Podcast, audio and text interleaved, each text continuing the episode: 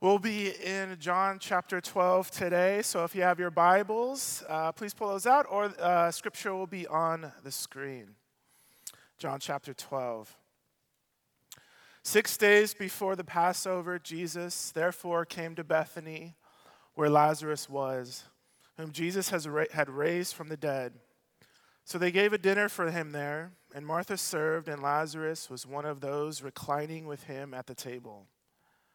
Mary therefore took a pound of expensive ointment made from pure nard and anointed the feet of Jesus and wiped his feet with her hair. The house was filled with the fragrance of the perfume. But Judas Iscariot, one of the disciples, he who was about to betray him, said, Why was this ointment not sold for 300 denarii and given to the poor? He said, not because he cared about the poor, but because he was a thief. And having charge over the money bag, he used it to help himself to what was put into it. And Jesus said, Leave her alone, so that she may keep it for the day of my burial. For the poor you always have with you, but you do not always have me. This is God's word. You guys can go ahead and be seated. You know, one of the enemy's chief goals in life has always been to question the goodness of God. To get us to believe or to buy into the idea that freedom in life is found apart from God, not with Him. If you remember, if you've been in church for a while or following Jesus for a while, maybe you've read Genesis chapter 3, and, he, and, and the serpent goes to Eve in the garden and says, Did God really say that? It's the lie behind all other lies. And there's a deeper root of this widespread cynicism that we can say we're cynical because life is hard or because the odds are against us, but the real reason for our cynicism is further beyond the surface. And it comes out of how we answer the question what do I think God is like? This question goes deeper than do we believe in God or not? How do we, how do you respond to the invitation that we just read to rest at the feet of Jesus? Because the truth is, a lot of us, we start out following Jesus, running out of the gates. Have you, you guys know what I'm talking about? Running out of the gates, stronger than uh, as ever. I remember when I came to the knowledge of Christ as a young man or a young boy, I was so excited, pumped up, running out of the gates. I remember reading the Bible so much that my parents had to force me out of my room from the Bible. I mean, come on, to go actually play with my friends because I just wanted to consume what God had put in the pages of Scripture. And sometimes we start out that way and we go running, but we experience then, as we saw on that video, difficulties or situations where God could have intervened, but He didn't. Circumstances that remain against you while you read verses that say God is for you and not against you. I remember when I was 16 years old, around this time that I just described to you, about a year or two later, I went into severe depression, close to suicidal depression, the darkest moments of my life because of a physical illness. And right around that time, a year before all of this started, I believe God had called me to go preach and pastor his church. And I said yes to that. And then a year later, all of this sets in, and I experienced for the next three and a half years the darkest moments of my life. And I remember over and over again saying, God, but I said yes to your plan, and now this. Can you guys relate to that? And over time, moments like these can create cynicism if we're not careful. that then leads to entitlement or self preservation. A sense that I gotta preserve self, I gotta protect myself because God didn't come through. God didn't answer the way I was hoping He would. And so I gotta buckle up and, and try to do this myself. Or maybe for you, you start out strong, but as soon as God doesn't come through the way you thought He should have, your attention is placed not on Jesus, but other gods, more attractive in the moment, something that satisfies a little bit faster than God's answers or gives a quicker answer. And so the question for us today is how do we follow Jesus when we don't understand his plan? Because what we're going to see today are two different responses that I think rise out two questions for you and for me to answer as followers of Jesus. And if you're not a follower of Jesus, these questions are perfect for you as well. So, two questions that I want to ask today. When God doesn't make it clear, how do I still choose Him? And how, number two, how do I keep my eyes on Jesus and reject cynicism and self preservation? Because in our passage today, what we'll see is the contrast between a woman, Mary, who sits at the feet of Jesus, and a man named Judas who uses religion to cover up his real motivations. We're going to see the contrast between religious self effort or entitlement and choosing to depend on Christ. And so the big idea is for today, here's my prayers as we're, you know, as I'm preparing, here's where I'm hoping we leave with today is that God wants surrender as the choice of your heart. God wants surrender as the choice of your heart. So let me catch you up here. We've been in John for a while, and it's been an amazing series. But if you were with us a few weeks ago, we talked about how Jesus raised his friend Lazarus from the dead. After Mary and Martha asked him to come and to heal their brother, Jesus, in the most unhurried way, waits a couple days, but then a few days later comes and sees his friend dead. And long story short, Jesus comes to Lazarus after four days being dead, and the resurrection and the life raises Lazarus from the dead.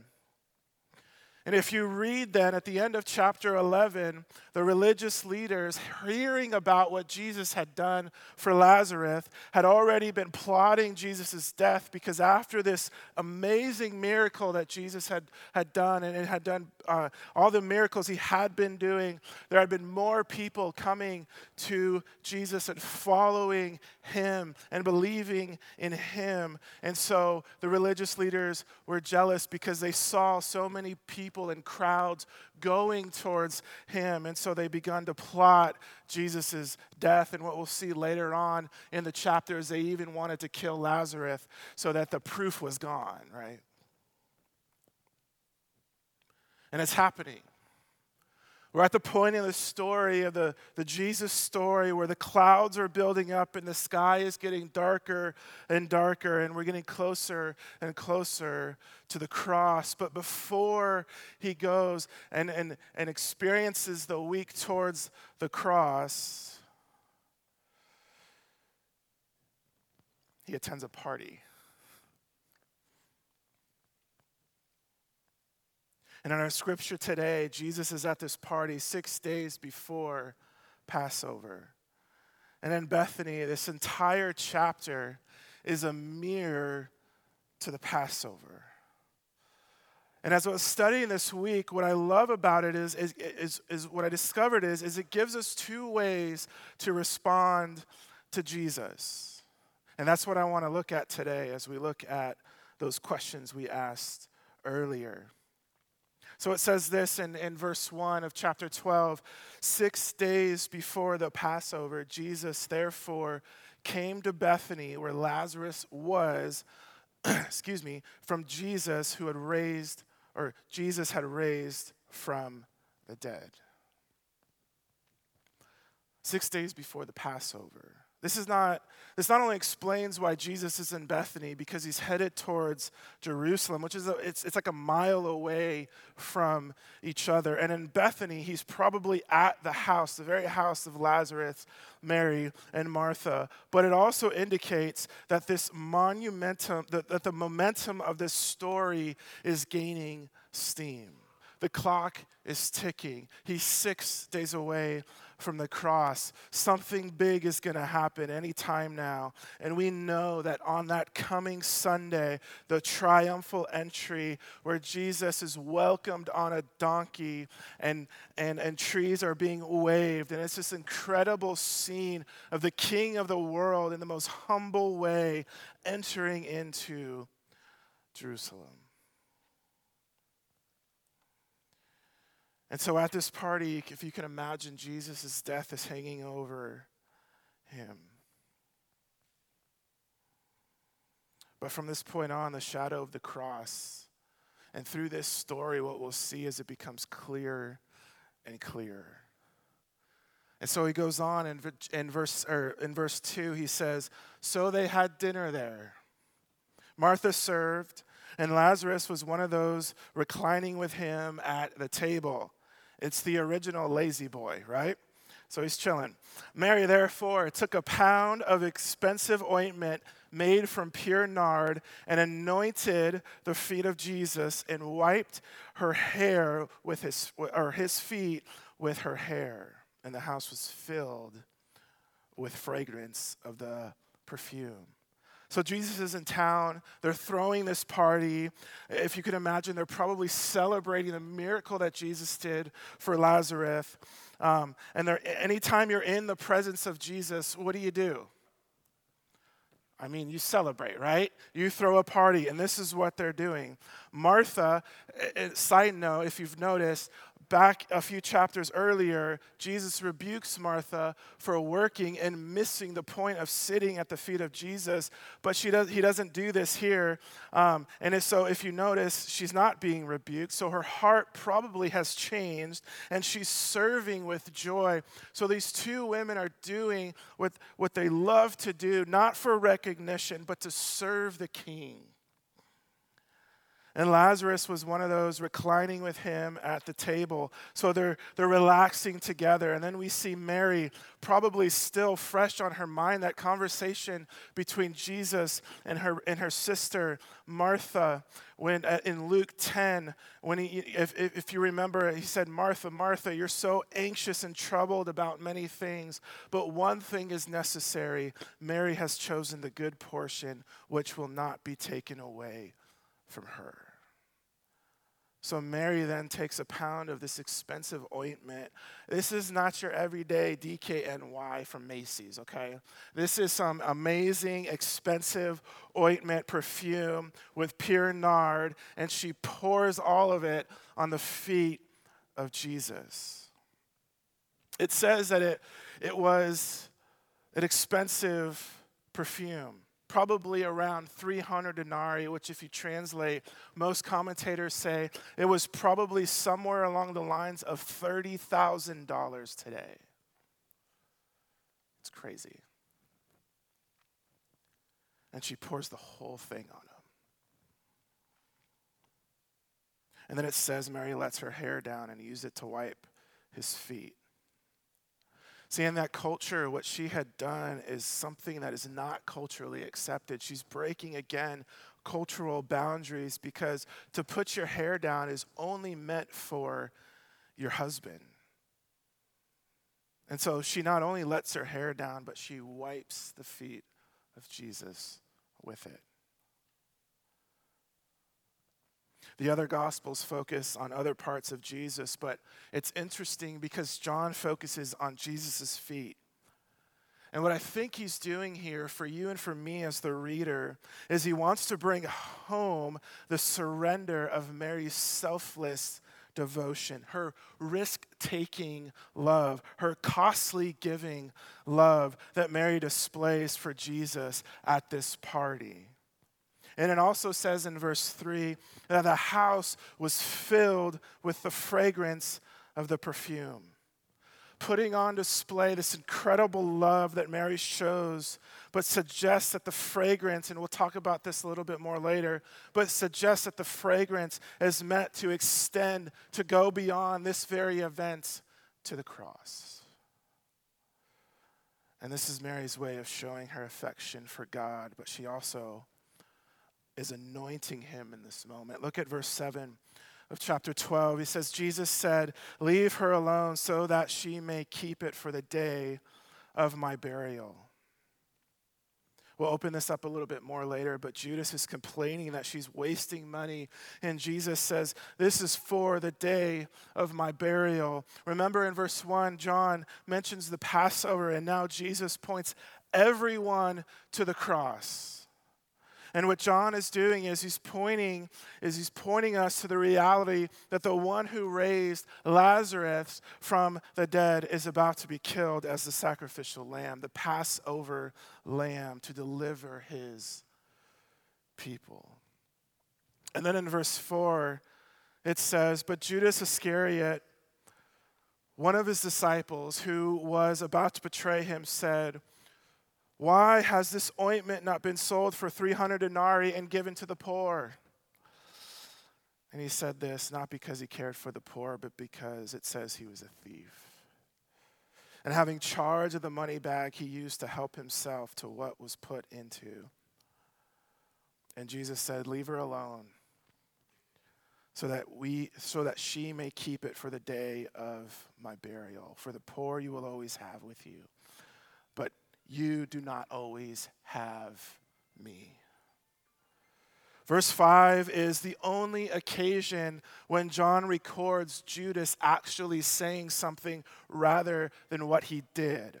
And Judas is in charge of the finances as, a, as one of his disciples. It's the money bag. And Judas says, when he says it's not because of some concern for social justice or he had someone in mind, but because he wants to take the money for himself. He says he was a thief. But as I was reading this this week, I was thinking, you know, we have to see that Judas started out following Jesus. We could even say that he had, at first, good intentions. But what we see in this passage is there's a difference between our good intentions and real transformation. If we only have good intentions, those will eventually be beat out by another God. A louder voice, a more attractive way of life. And Jesus says, Listen, the poor will always be around. In other words, there are always opportunities to give, but I won't always be here in the flesh. And Judas's religious cover up for his own personal gain places blinders on him to see the whole point of Mary's actions that the Savior has come and this is a contrast between law and grace, legalism and surrender, virtue signaling versus authenticity. And these are two ways of viewing or interacting with Jesus. You know, the truth is that legalism is kind of hard to spot sometimes because the rules seem so good. Are there any rule keepers in the house today? Anyone? I'm related to a few, uh, to be quite honest, and I love them so much. But you know, my sort of semi, if, if, if you are familiar with Enneagram, I'm an Enneagram 3 with a wing 4.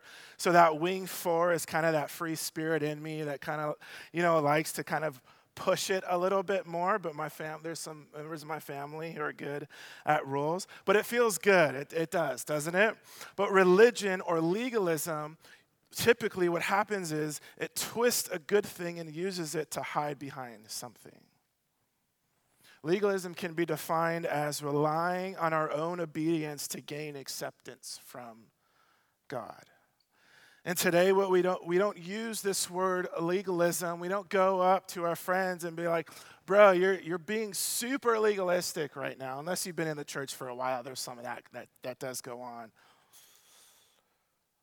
But I think maybe what's a better translation for you and me is the word entitlement.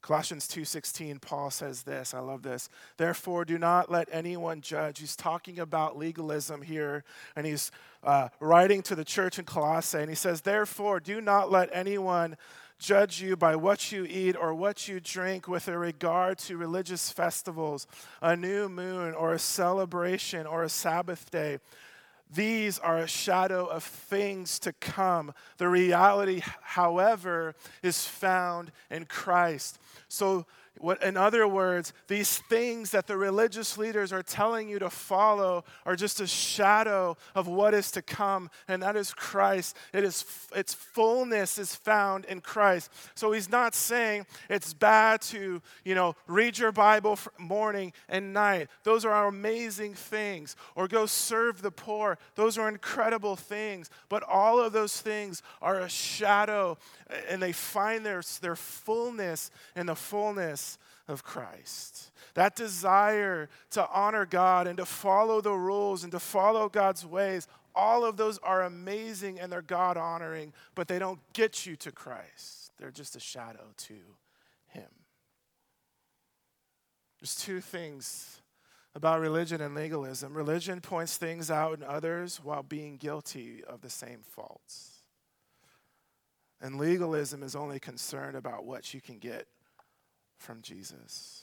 And a lot of times I think we, we only think the enemy can sideline our faith with those big sins, if you know what I'm talking about. With porn, with addiction, with an affair, but especially in this life of, of, of, someone who is following Jesus, he's going to take something that is good and try to make it the enemy, try to make it an ultimate thing. Jesus, I want to give to the poor, he said to Mary about Mary's actions. But Jesus says, You're using that to hide behind the fact that you actually want it for yourself, Judas. See, in our modern world, I think this is called virtue signaling. This is what we do to demonstrate how good of a person we are. A lot of times, this comes out on the internet, on social media, on the news. So we post about every cause or every important cultural moment. But the problem with all of this, and sometimes it's good and sometimes it isn't, but the problem with this is it has become the modern form of our own self justification or legalism. We need to justify ourselves to show that we are in the right. And in a culture that rejects absolutes and morality, virtue signaling is a form of moral indignation. So if you condemn abortion, the results of virtue signaling is it says you must be condemned as well.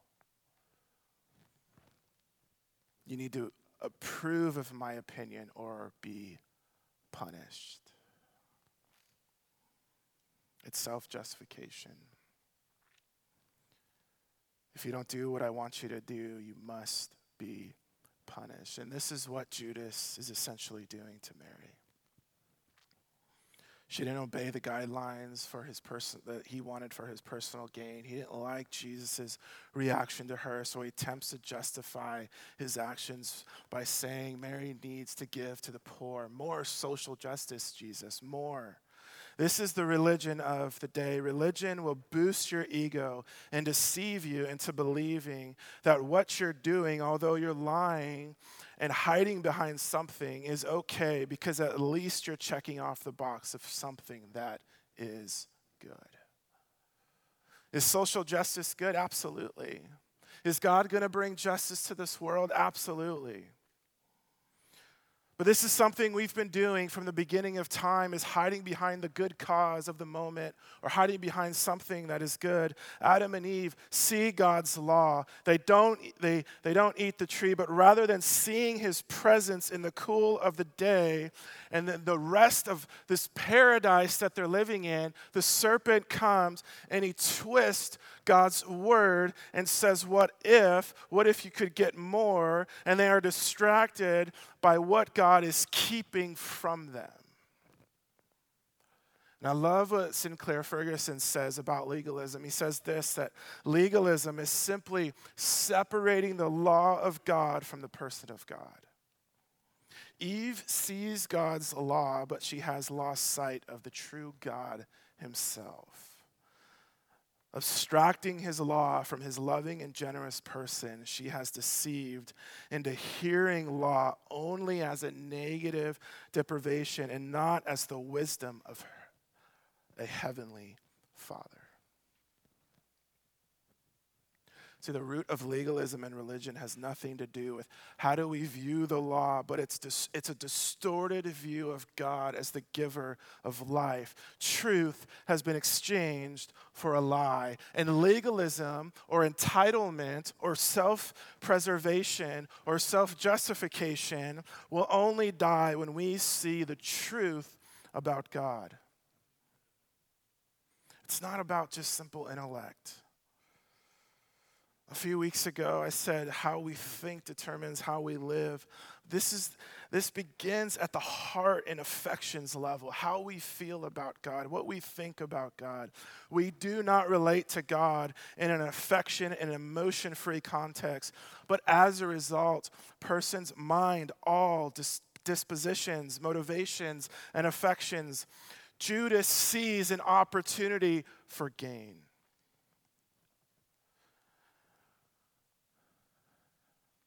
And it comes to the point where now maybe you're asking, you might be saying, well, I would, I would never do that.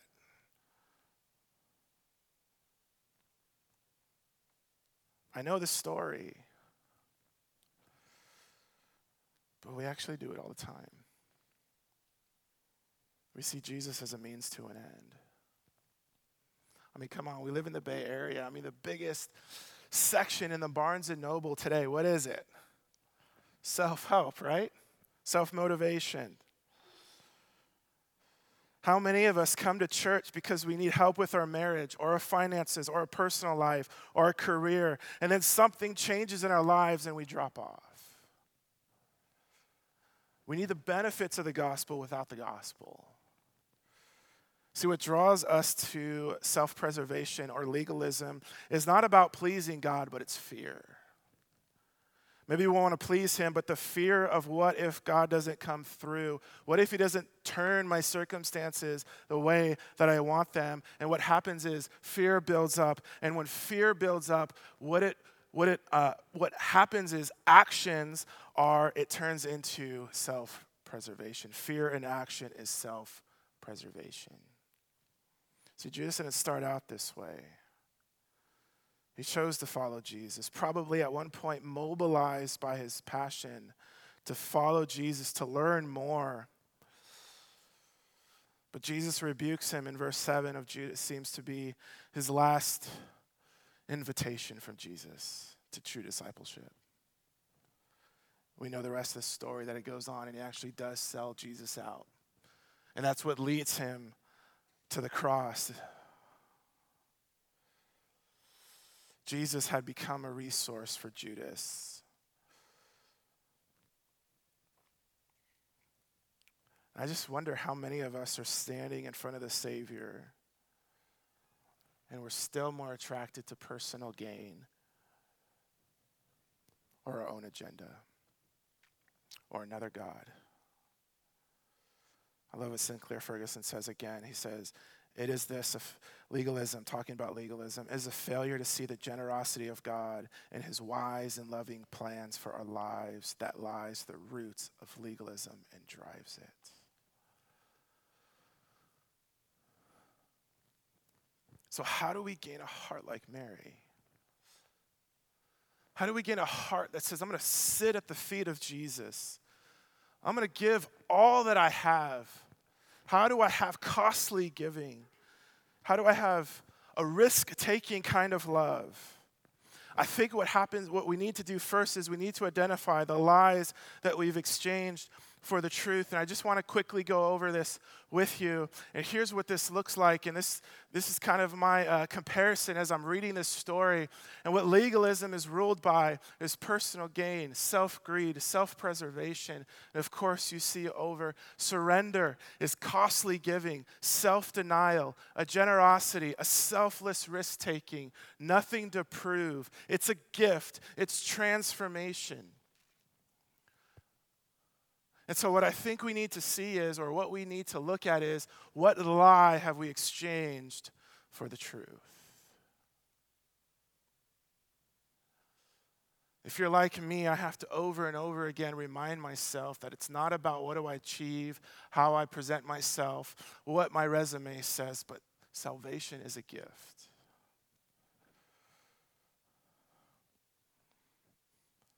And as I'm reading this, I'm noticing a few things about Mary's response to Jesus. And number one, she said, I, I, think this is kind of what I, what I took out is turning your will toward God begins with turning your attention. Turning your will towards God begins with turning your attention. The reality is, Judas probably started following Jesus, but his attention got taken away by other gods, by other things. And every time we see Mary, this is incredible. Every time we see Mary in the scriptures, where do we see her? At the feet of Jesus. She's turning her attention her loved shaped choosing to be in the presence of Jesus at his feet became her vocation and her deepest fulfillment. I love what my professor, I was just at seminary in Portland with Heath uh, this past weekend, and he said this during class, and I was like, oh, I'm to steal this uh, for my sermon. This happens like legit, like all the time, right?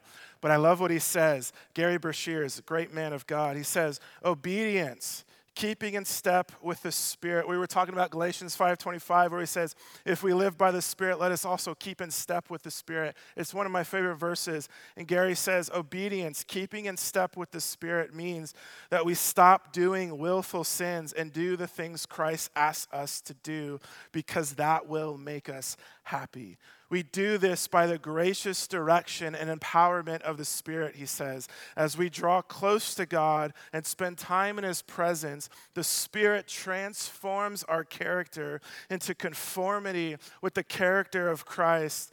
We often call this keeping the spiritual disciplines, end quote.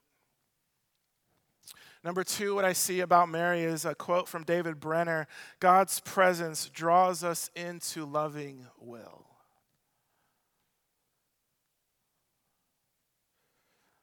Are you aware of the presence of God?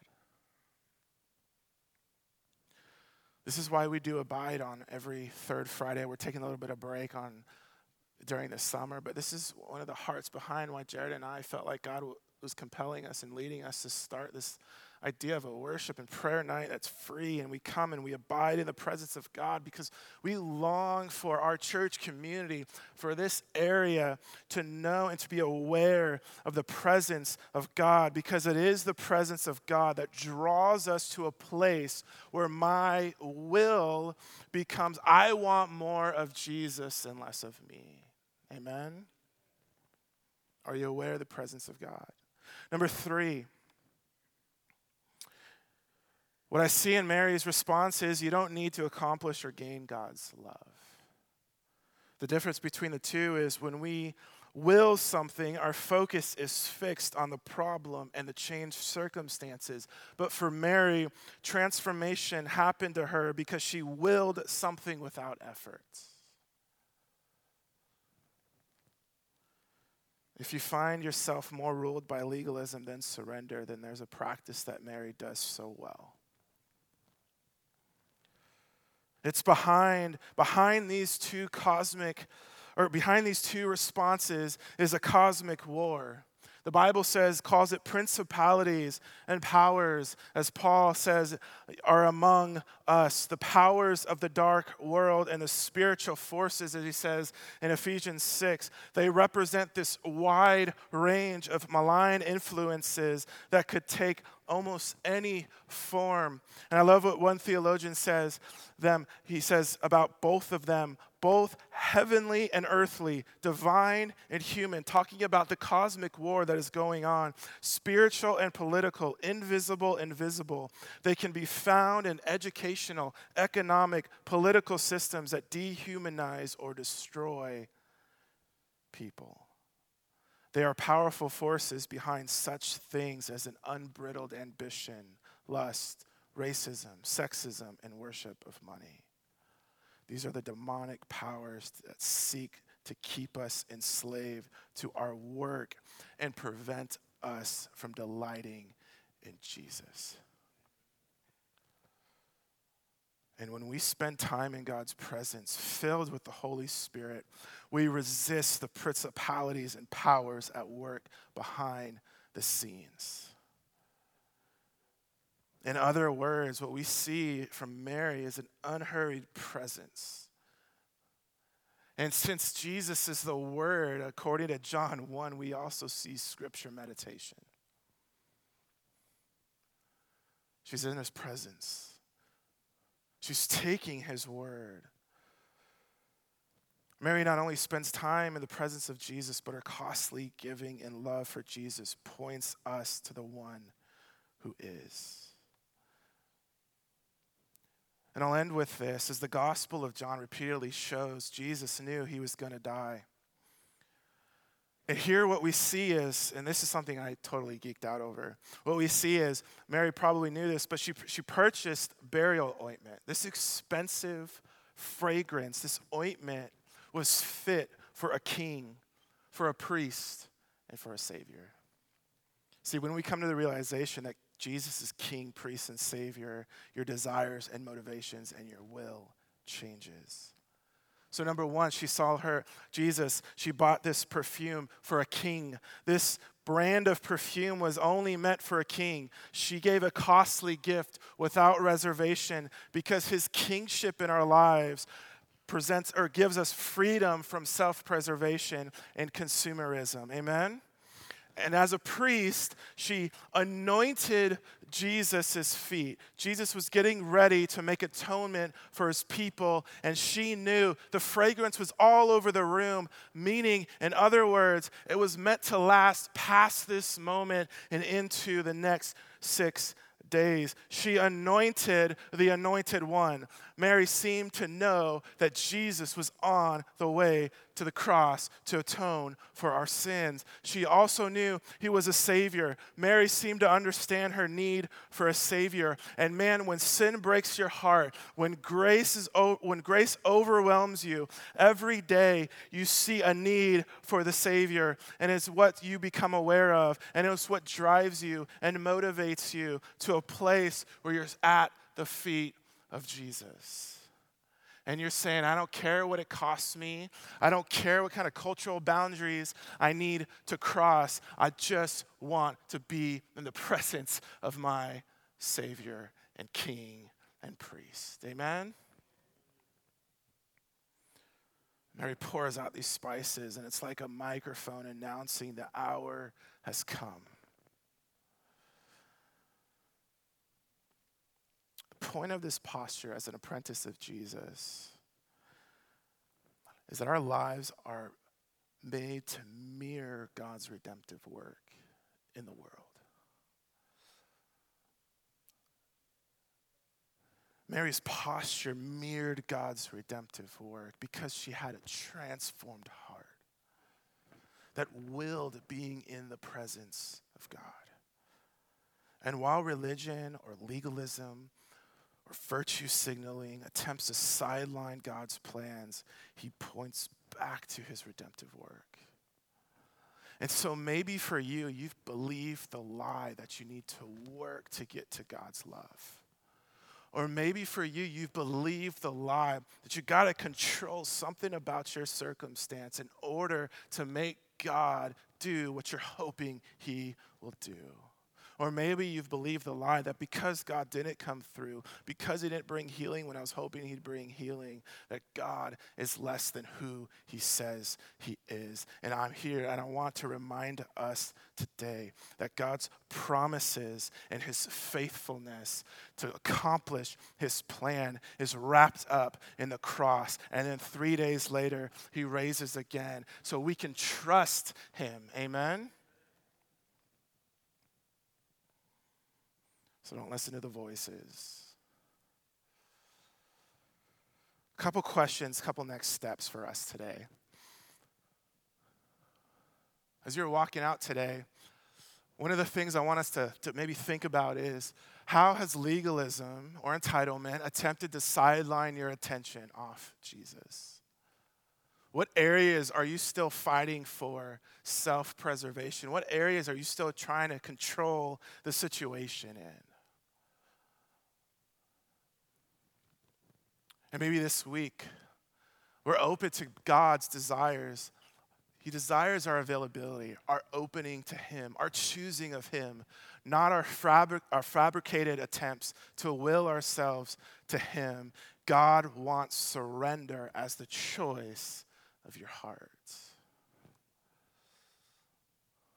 And so today, let's, or this week, let's practice an unhurried presence in the presence of Jesus as we meditate on the scriptures day and night. Amen, church?